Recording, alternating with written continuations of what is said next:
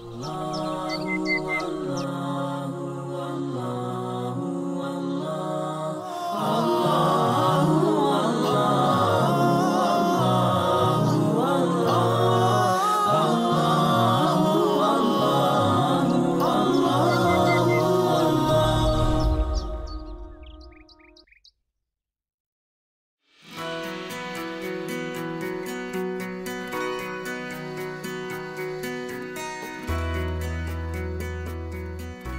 Assalamualaikum warahmatullahi wabarakatuh.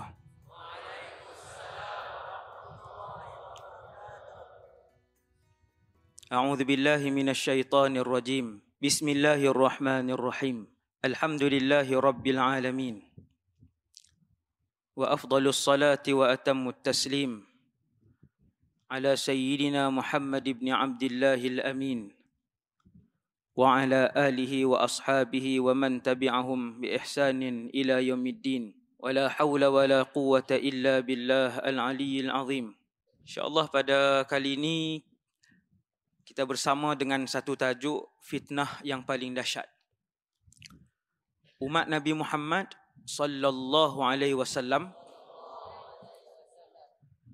ada kelebihan yang nabi dan rasul lain tak dapat umat biasa Nabi Muhammad dapat. Antara kelebihan yang umat Nabi Muhammad dapat yang rasul lain tak dapat ialah masuk syurga tanpa hisab dan azab. Di samping kelebihan yang banyak ada dua berita terburuk yang terbesar untuk umat Nabi Muhammad juga. Yang ini yang terburuk. Yang umat lain tidak diuji seburuk dan sebesar itu ujian. Ada dua.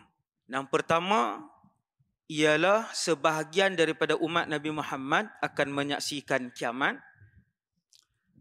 Dan yang kedua, sebahagian daripada umat Nabi Muhammad akan hidup pada zaman hidupnya Dajjal. Yang kita nak sebut berkaitan dengan tajuk pada kali ini, fitnah yang paling dahsyat, iaitulah sebahagian umat Nabi Muhammad akan hidup pada zaman Dajjal.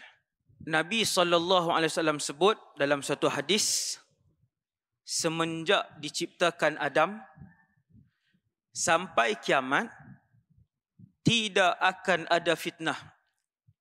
Akbaru min fitnatid dajjal. Yang lebih besar dari fitnah dajjal. Takkan ada. Dengan sebab itu ma min nabiyyin. Hadis lain illa wa hadzara ummatahu anid dajjal tidak ada seorang rasul pun kecuali mereka akan memberikan peringatan dan amaran keras kepada umat mereka berkaitan tentang Dajjal. Nabi Muhammad lebih-lebih lagi lah Nabi dan Rasul yang terakhir. Antara yang awal, Nabi Nuh AS, Nabi Saleh AS, awal dulu.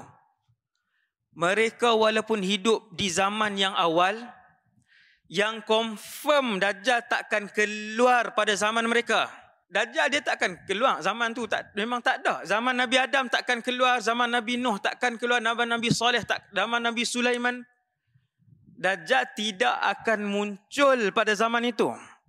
Sebab apa? Sebab Dajjal akan keluar sebagai tanda besar kiamat. Bila Dajjal sebagai salah satu tanda besar kiamat, maka dia takkan ada pada zaman Nabi lain pun begitu. Semua Rasul lain beritahu kepada umat, masing-masing tentang besarnya fitnah dajjal yang akan dihadapi oleh umat Nabi sallallahu alaihi wasallam. Allah sangat menyayangi Rasulullah. Maka kita dapat kelebihan tersebut. Banyak maklumat yang Nabi sebut tentang Dajjal yang tidak diperolehi oleh Rasul-Rasul yang lain.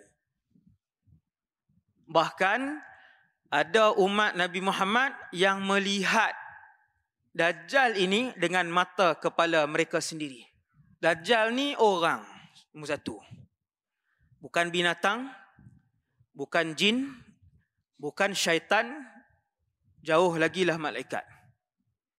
Dia manusia yang bercakap yang makan, yang melihat, yang bernafas, yang kalau dibunuh mati dia.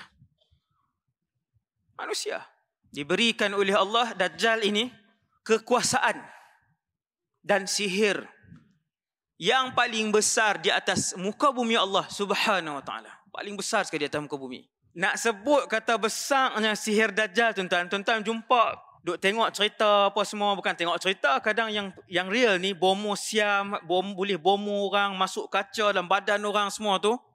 Dia guna apa? Dia guna jin. Tu dia guna se, seekor dua ekor sahaja. Dajjal ketika beliau keluar keseluruhan syaitan di atas muka bumi Allah adalah tentera beliau.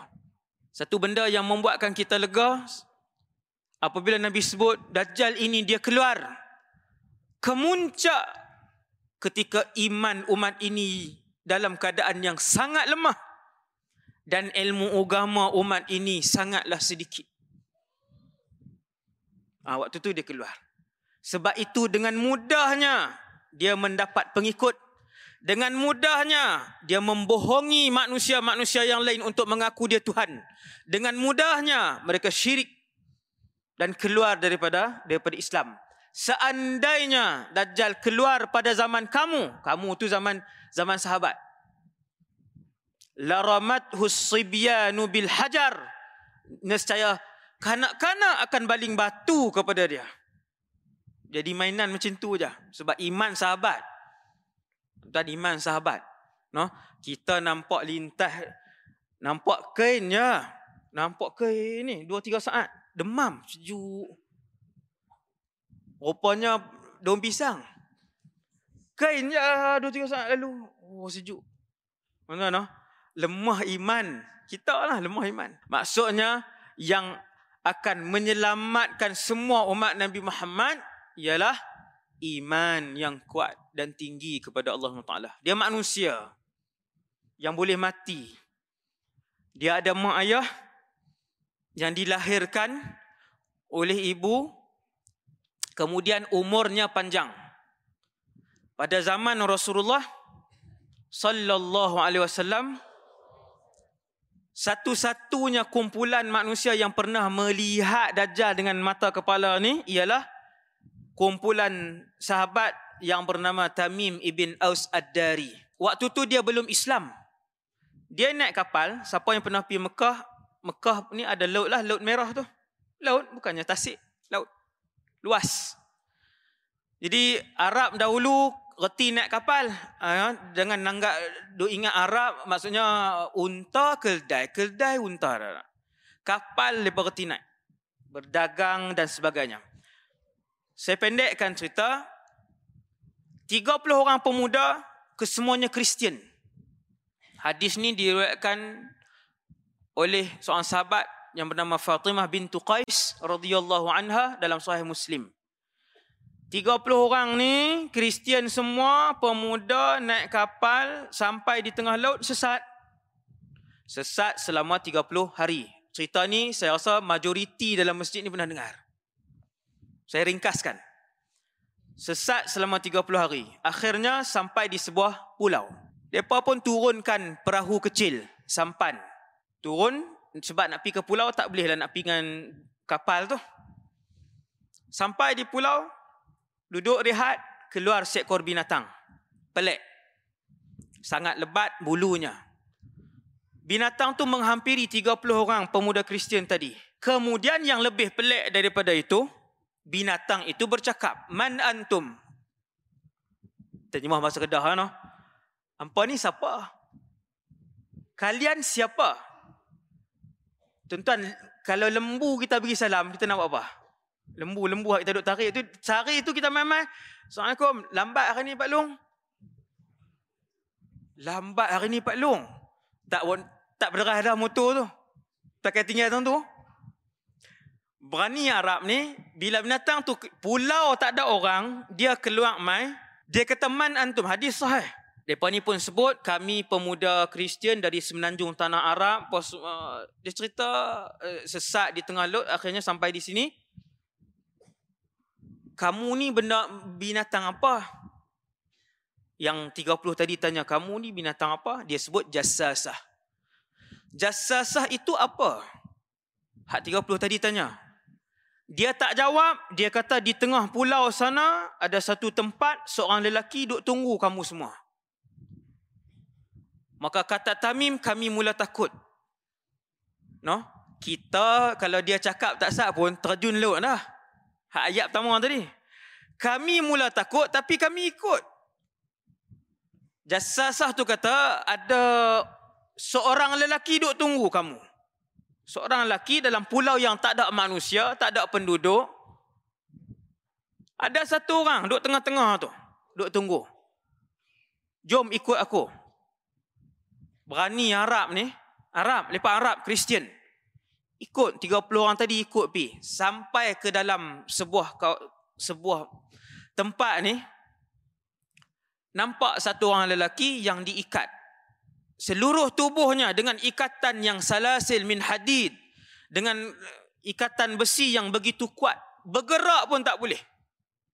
Kedua-dua tangannya diletakkan ke belakang macam ni. Bukan diikat diri dia seseorang mengikatnya sehingga dia tak boleh gerak kedua-dua kakinya dirapatkan ke dadanya macam tu kemudian ikat lagi tak boleh gerak dia bila 30 orang tadi masuk dia pun tanya kalian siapa laki yang kena ikat tadi. Kami pemuda kan habis, sampai habis. Sesat di tengah laut semua. Dia cerita, lepas ceritalah 30 tadi. Kemudian yang 30 tadi tanya, kamu siapa? Dia pun jawab, disebabkan kalian telah tahu tempat aku di disembunyikan dan diikat, maka aku sebutkan kepada kalian, akulah. Dia orang tuan bukan saya. Ha? Duk sebut sedap, akulah. Saat gitu tutup pintu semua, tangkap dia. Ha, akulah tu dia lah. Akulah Dajjal. Sebabkan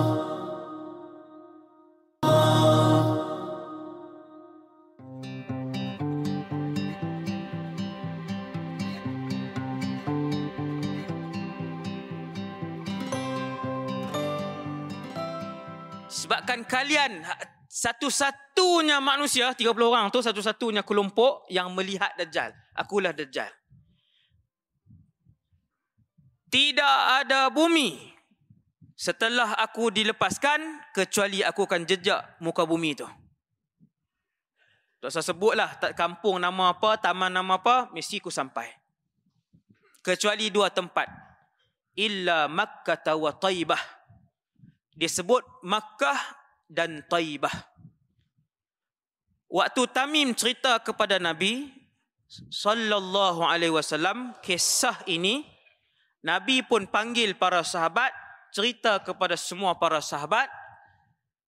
Bila Nabi sampaikan kepada sahabat bahawa Dajjal tak boleh masuk Makkah dan Taibah, Nabi pun ketuk dengan tongkat dia.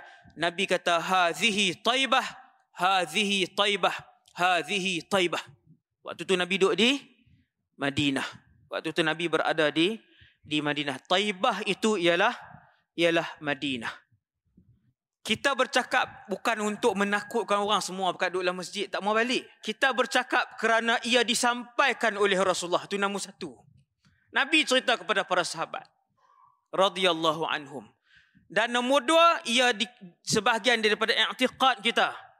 Bahawasanya Dajjal ni akan muncul, dia akan keluar, dia adalah ujian yang terbesar. Kena buat persiapan. Kena buat persiapan iman yang tinggi kerana dia meragut iman seorang umat Nabi sallallahu alaihi wasallam yang tu yang paling yang paling besar fitnah yang paling besar sehingga Nabi sebut fitnah yang paling dahsyat kerana dia mengeluarkan iman daripada diri umat Nabi sallallahu alaihi wasallam itulah yang paling besar sekali tuan-tuan tak mahal ke iman yang duduk dekat kita ni tak mahal ke kalaulah tahun depan dia keluar contoh tahun depan dia keluar. Kuatkah iman kita ni? Kuatkah iman kita? Hari ni. Kan? Yang kita tengok hari ni, berapa ramai yang tak tutup aurat, berapa ramai yang tak solat. Selamatkah iman sebegitu bila Dajjal keluar? Yang tak semayang, berapa banyak di Malaysia tak semayang? Itu belum yang ambil riba, yang zina, yang Allahu Akbar, yang arak, yang Tuan-tuan campur ah. Kan? Inna lillah wa inna ilaihi raji'un. Musibah. Kan?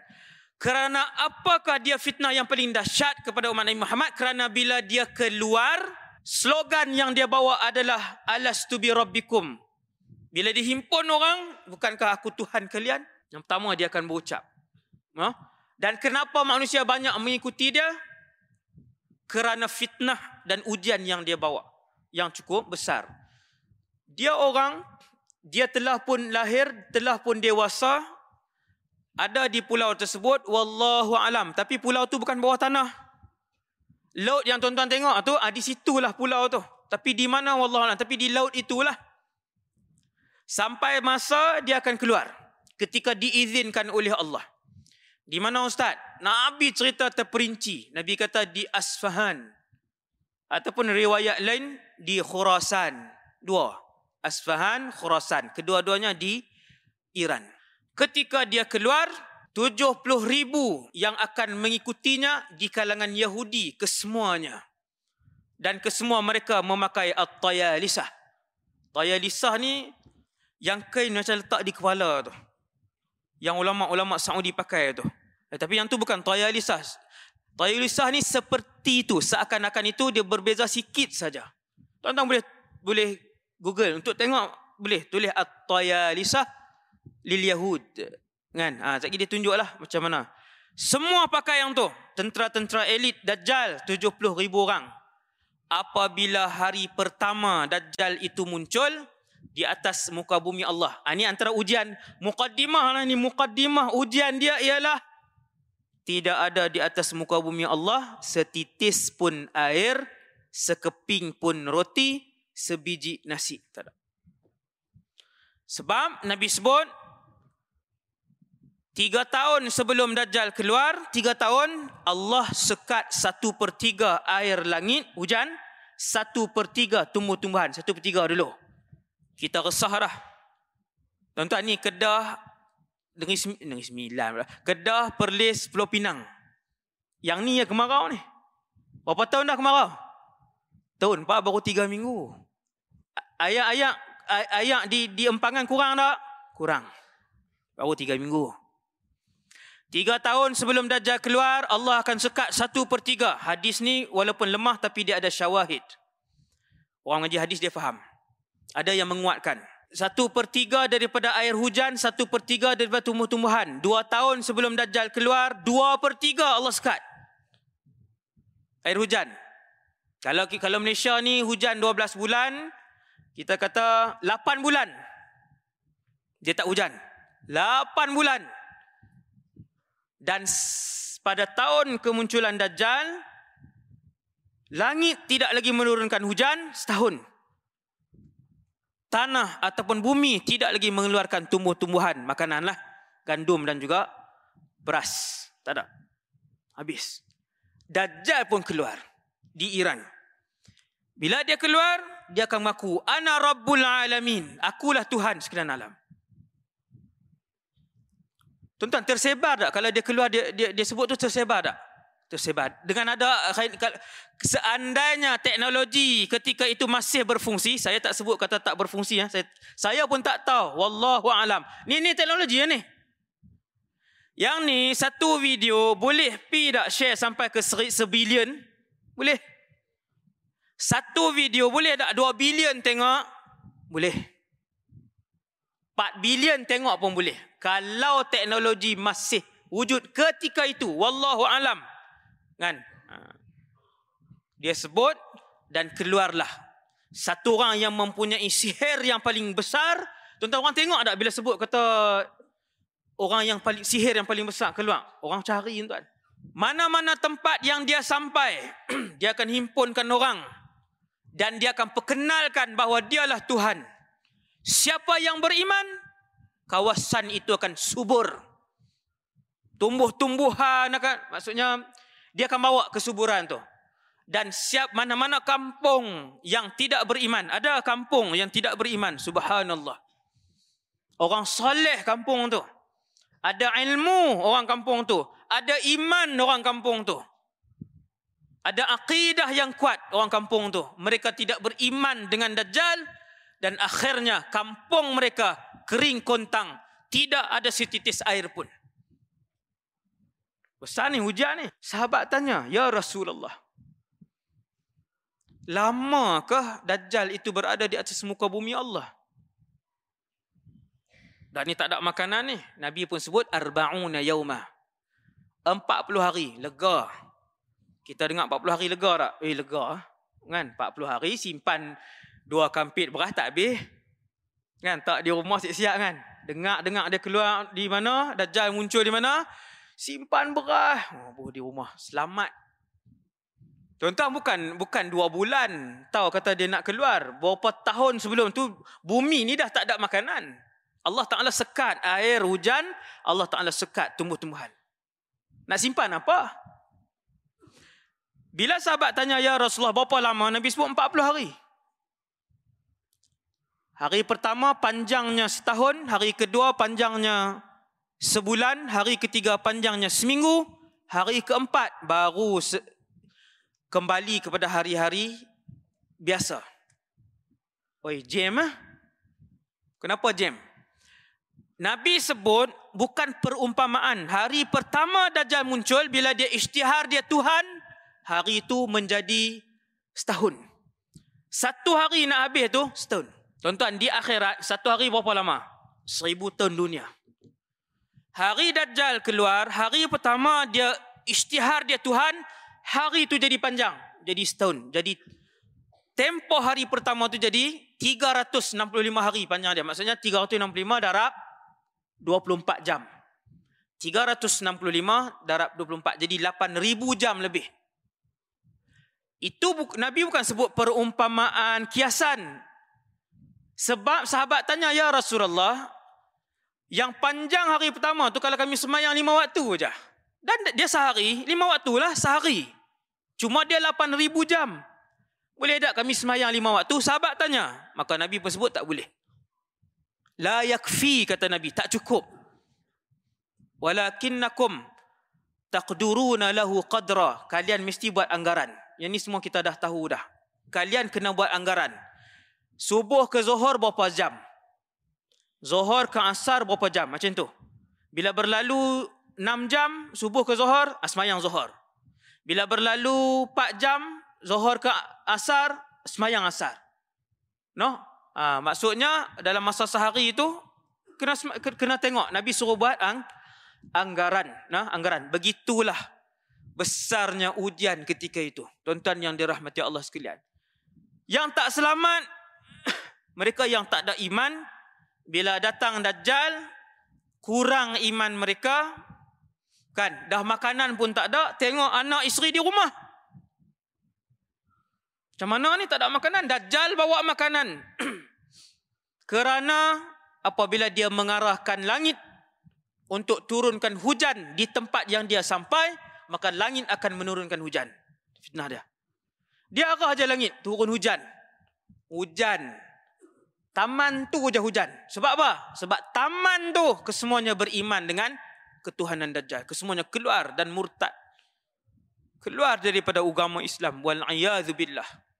Situ je turun hujan. Oh, sebab apa? Sebab semua bakat mengaku ketuhanan dia. Wal'iyadzubillah. Ini yang paling kita yang paling kita risau. Tuan-tuan, no? Jadi, bila dia sampai satu tempat, itu fitnah yang yang berlaku.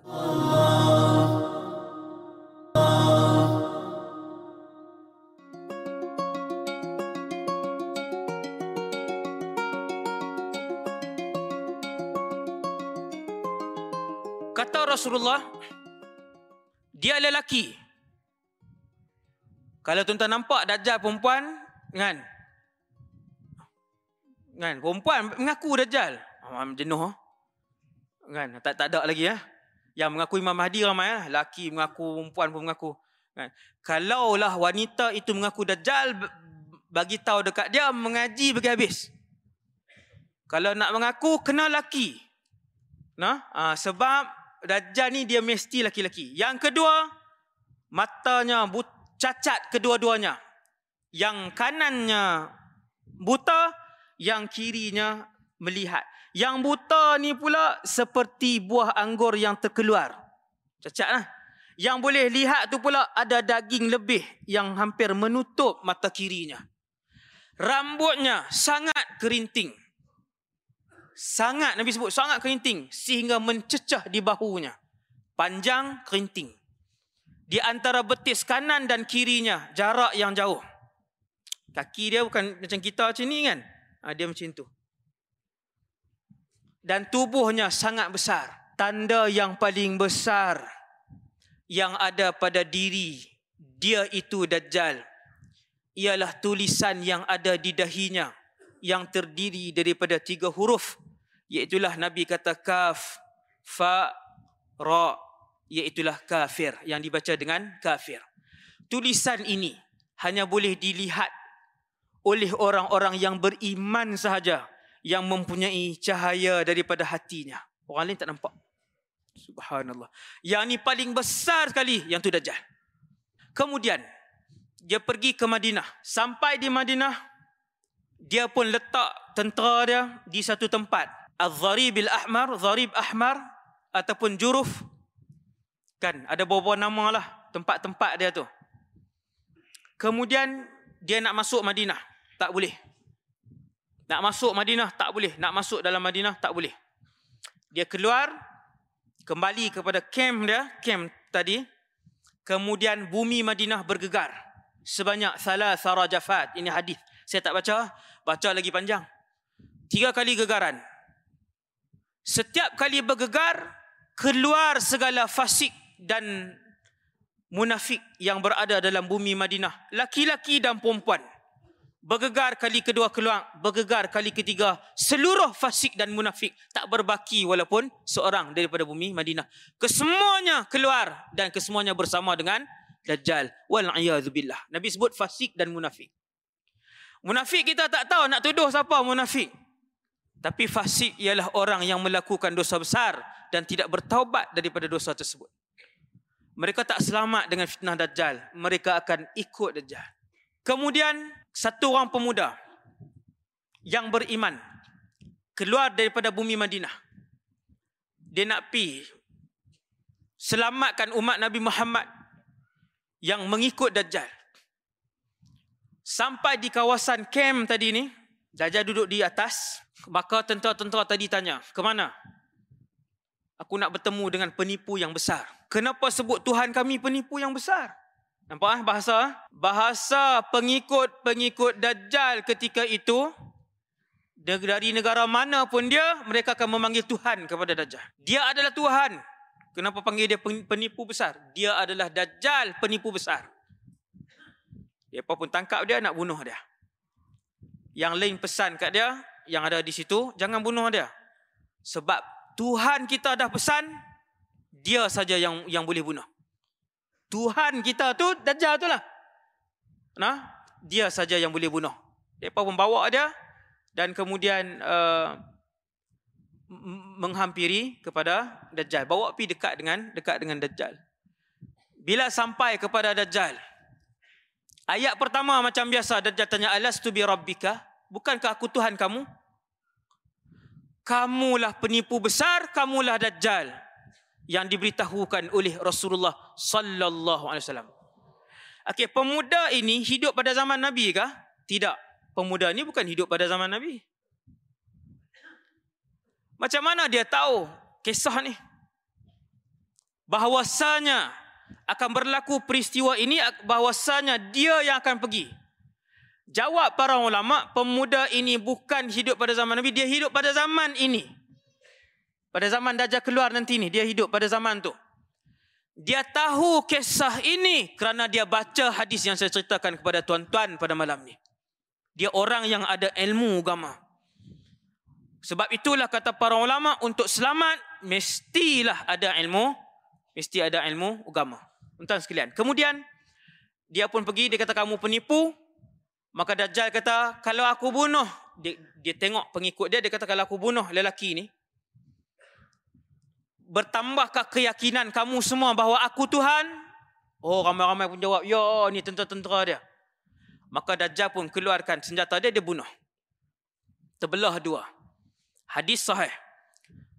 Satu badan terlempar ke sebelah kanan, sebahagian badan lagi terlempar ke sebelah kiri sejauh lebih kurang 20-30 meter. Nabi sebut ramyatul gharat sejauh panah pergi ataupun lembing pergi. Lebih kurang tu lah 20-30 meter. Jauh tuan. Dia belah. Kemudian Dajjal lalu di tengah. Dajjal tengok pengikut dia. Dia kata kalau aku hidupkan. Adakah kalian akan bertambah iman dengan ketuhanan aku? Ya ramai sebut. Dia pun kata apa? Tuan-tuan, dia kata kum. Satu kataan. Kum. Maka bergabung badan tadi ni. Maka pemuda tadi beriman. Dia tanya pemuda tadi. Sekarang kamu beriman tak dengan aku? Dia kata lagi aku beriman bahawa kamu adalah dajjal penipu besar seperti mana yang disebutkan oleh Nabi sallallahu alaihi wasallam. Hebatlah, no? Jadi pemuda ni Nabi kata seorang yang sangat besar kedudukannya di sisi Allah di di akhir akhirat kelak. Siapa nanti di syurga kita berkat jumpa lah tuan insyaallah tuan sekalian nah dan kemudian nabi sebut tanda yang paling besar untuk mengetahui dekatnya kemunculan dajjal ialah apabila Madinah senyap sunyi dan Palestin Baitul Muqaddas Baitul Muqaddis ketika itu dibangunkan meriah maju dibangunkan kharabu yathrib umranu Baitul Muqaddis satu hari tuan-tuan, Madinah yang tuan-tuan tengok penuh dengan orang tu akan sunyi. Ada orang semayang tapi sunyi sehingga anjing lalu di luar masjid. Kharabu Yathrib. Nabi sebut dalam hadis ni, hadis sahih. Dan ketika itu Baitul Muqaddis akan akan menjadi tempat tumpuan seluruh umat Islam. Kenapa tuan-tuan? Sebab cerita dia Imam Mahdi telah pun pergi ke sana. Duk kumpul tentera bangunkan negara Baitul Muqaddis jadi pusat pemerintahan umat Islam. Itu Imam Mahdi, dua jam punya cerita. Saya sebut terus, kenapa Baitul Maqdis akan akan jadi makmur. Akan jadi makmur, maju dan sebagainya. Yang tu ialah apabila Imam Mahdi pergi ke situ. Ketika itulah uh, Dajjal selepas pada tu berlaku perang Al-Malhamatul Kubra. Habis perang Dajjal akan Dajjal akan muncul. Tuan-tuan, yang dirahmati Allah Subhanahu wa taala sekalian. Maka kita perlu lakukan lakukan persiapan. Allah.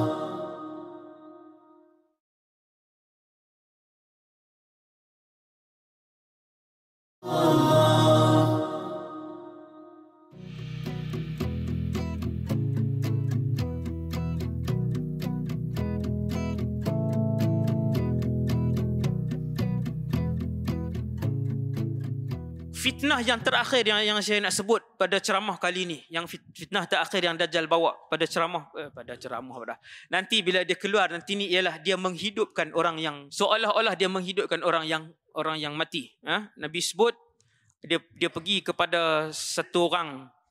Dia, dia menyebarkan kesesatan dia dia pergi kat satu orang. Dia tak bunuh tuan. Dia kata di mana kubur ibu dan ayah kamu Orang tu tunjuk ada sana. Kalau aku hidupkan ibu dan ayah kamu, atashhadu anni rabbuk, kamu mau mengaku aku Tuhan? Dia kata, ya. Maka Dajjal pun pergi ke kubur tu, dihidupkan. Yang dihidupkan tu adalah dua syaitan yang menjadi tentera dia. Maka bangun rupa 100% seperti ayah dan ibu orang tadi. Dan kedua-dua syaitan tadi bercakap. Rupa paras dan suara ibu ayah laki tadi dia kata, Ya bunai, wahai anak, alung, itba'hu, ikut dan percaya laki ni. Fa innahu rabbuk, dia Tuhan kamu. Dia Tuhan alung ni. Alung nak percaya kat dia. Tuan-tuan, besar fitnah tersebut, maka perlulah kita melakukan persiapan ha, untuk menghadapi fitnah yang paling dahsyat di atas muka bumi Allah. Antara persiapan yang Nabi ajarkan ialah, yang ni ramai orang tak buat, iaitulah doa yang Nabi baca dalam tahiyat akhir, selepas fil alamin innaka hamidum majid sebelum bagi salam. Fil alamin innaka hamidum majid. Habis? Sebelum bagi salam di, di tempat itu adalah tempat yang mustajab doa. Doa dengan bahasa Arab diajarkan oleh Rasulullah Allahumma inni a'udzubika min azabi jahannam wa min azabil qabr wa min fitnatil mahya wal mamat wa min syarri fitnatil masihid dajjal empat doa ni. Hadis tu hadis sahih. Itulah empat doa yang diamalkan oleh Rasulullah sallallahu alaihi wasallam setiap hari. Nabi amalkan doa tu. Ramai kita tak tak lakukan. Nah, Nabi sebut, Ya Allah aku berlindung daripada azab neraka jahanam. Wa min azabil qab daripada azab kubur. Aku berlindung daripada fitnah kehidupan dan kematian. Dan yang terakhir nombor empat Nabi berdoa tu. Dan aku berlindung denganmu ya Allah daripada fitnah Al-Masih Ad-Dajjal. Pak doa tu. Dan yang kemudian yang kedua Nabi ajarkan apabila kamu mendengar berita kedatangan Dajjal janganlah kamu menghampirinya. Kerana ada satu orang Nabi kata ada satu orang dia berasa cukup iman dia. Duk berulang alik pergi masjid apa semua dia berasa cukup iman dia. Kemudian bila Dajjal keluar dia pergi untuk berlawan dengan Dajjal. Pipi dia pula ikut Dajjal. Nabi sebut hadis ni hadis sahih. Bila dia pergi kepada Dajjal, akhirnya dia mengikuti mengikuti Dajjal. Kerana antara fitnah Dajjal ni bila dia tunjuk ke tanah, akhriji kunu zaki, dia sebut macam tu. Maka tanah akan mengeluarkan emas dan perak. Orang ikut tuan-tuan. Bila keluar emas dan perak, orang ikut lah. Jutaan satu tempat ikut, ikut beliau. Dan yang ketiga, Nabi ajar, untuk mengamalkan surah Al-Kahfi kesemuanya pada hari Jumaat. Macam hari inilah. Ayat 1 sampai ayat 110. Seminggu sekali. Yang tu. Dan yang keempat yang diajarkan oleh Nabi sallallahu alaihi wasallam untuk mengamalkan pada setiap hari apa nama ni bacaan ayat 1 sampai 10 ayat 101 hingga ayat 110 surah Al-Kahfi. 20 ayat lah tuan-tuan. 1 sampai 10 101 sampai 110. No? Yang tu surah kafi. Nabi sebut, amal setiap hari insya-Allah selamat daripada daripada fitnah fitnah dajjal. Yang paling kuat berlawan dengan dajjal akhir nanti, ya, akhir nanti ialah daripada Bani Bani Tamim, tuan-tuan sekalian, no? Hum ashaddu ummati 'ala dajjal, yang paling kuat berlawan. Sebab tu Nabi kata jangan sindir Bani Tamim jangan kutuk Bani Tamim kerana mereka lah yang paling keras, yang paling tegas berlawan dengan dengan Dajjal. Jadi tuan-tuan yang dirahmati Allah sekalian, sama-samalah kita memperkuatkan akidah kita, memperkuatkan iman kita, menambahkan ilmu kita. Ilmu kena ada tentang bahaya Dajjal dan sebagainya. Dan yang keempat, menjaga ahli keluarga kita. Ini, ini kesimpulan, habis dah lah. Tuan-tuan, kata Nabi sallallahu alaihi wasallam ketika mana dajjal itu keluar antara pengikutnya yang paling ramai adalah Yahudi dan antara pengikutnya yang paling ramai adalah wanita. Sehingga seorang lelaki dia balik ke rumahnya ketika dajjal datang ke kampung itu. Dia ikat ibu dia dia ikat kakak dia dia ikat an- mak saudara dia dia ikat anak perempuan dia. Kerana ramainya wanita yang menuruti dajjal la'natullah yang alaih. Ha? Jadi kena jaga ahli keluarga kita apa maknanya kalau iman kita selamat tetapi iman ahli keluarga kita tak selamat tuan-tuan no, tak seronok kita duduk dalam syurga tak seronok kita dapat redha Allah tapi ahli keluarga kita tak tak selamat dengan fitnah yang paling dahsyat tersebut. Jadi saya rasa sekadar tu dulu untuk untuk kali ini. Aqulu qali hadza astaghfirullahal azim li lakum sekian dulu. Terima kasih kepada semua tuan-tuan yang sudi mendengar dan hadir di Masjid Al-Majidi, Sungai Petani. Assalamualaikum warahmatullahi wabarakatuh.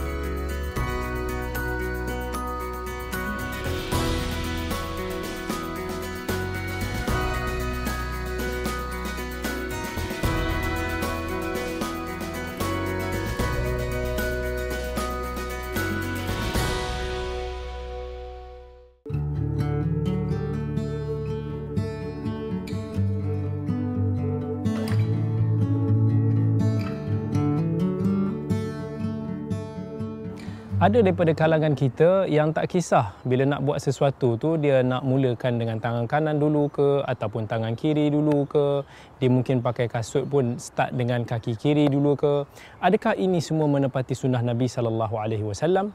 Dalam sebuah hadis yang diriwayatkan oleh Aisyah radhiyallahu anha katanya kana Nabi sallallahu alaihi wasallam yuhibbu tayammun Nabi sallallahu alaihi wasallam suka melakukan sesuatu itu dengan bahagian kanannya anggota kanannya fi tana'ulihi wa tarajjulihi wa tuhurihi wa fi sya'nihi kulli. Iaitu masa nak sikat rambut pun nak pakai kasut uh, dalam urusan penyucian diri semua Nabi SAW suka mulakan dengan bahagian kanan dulu.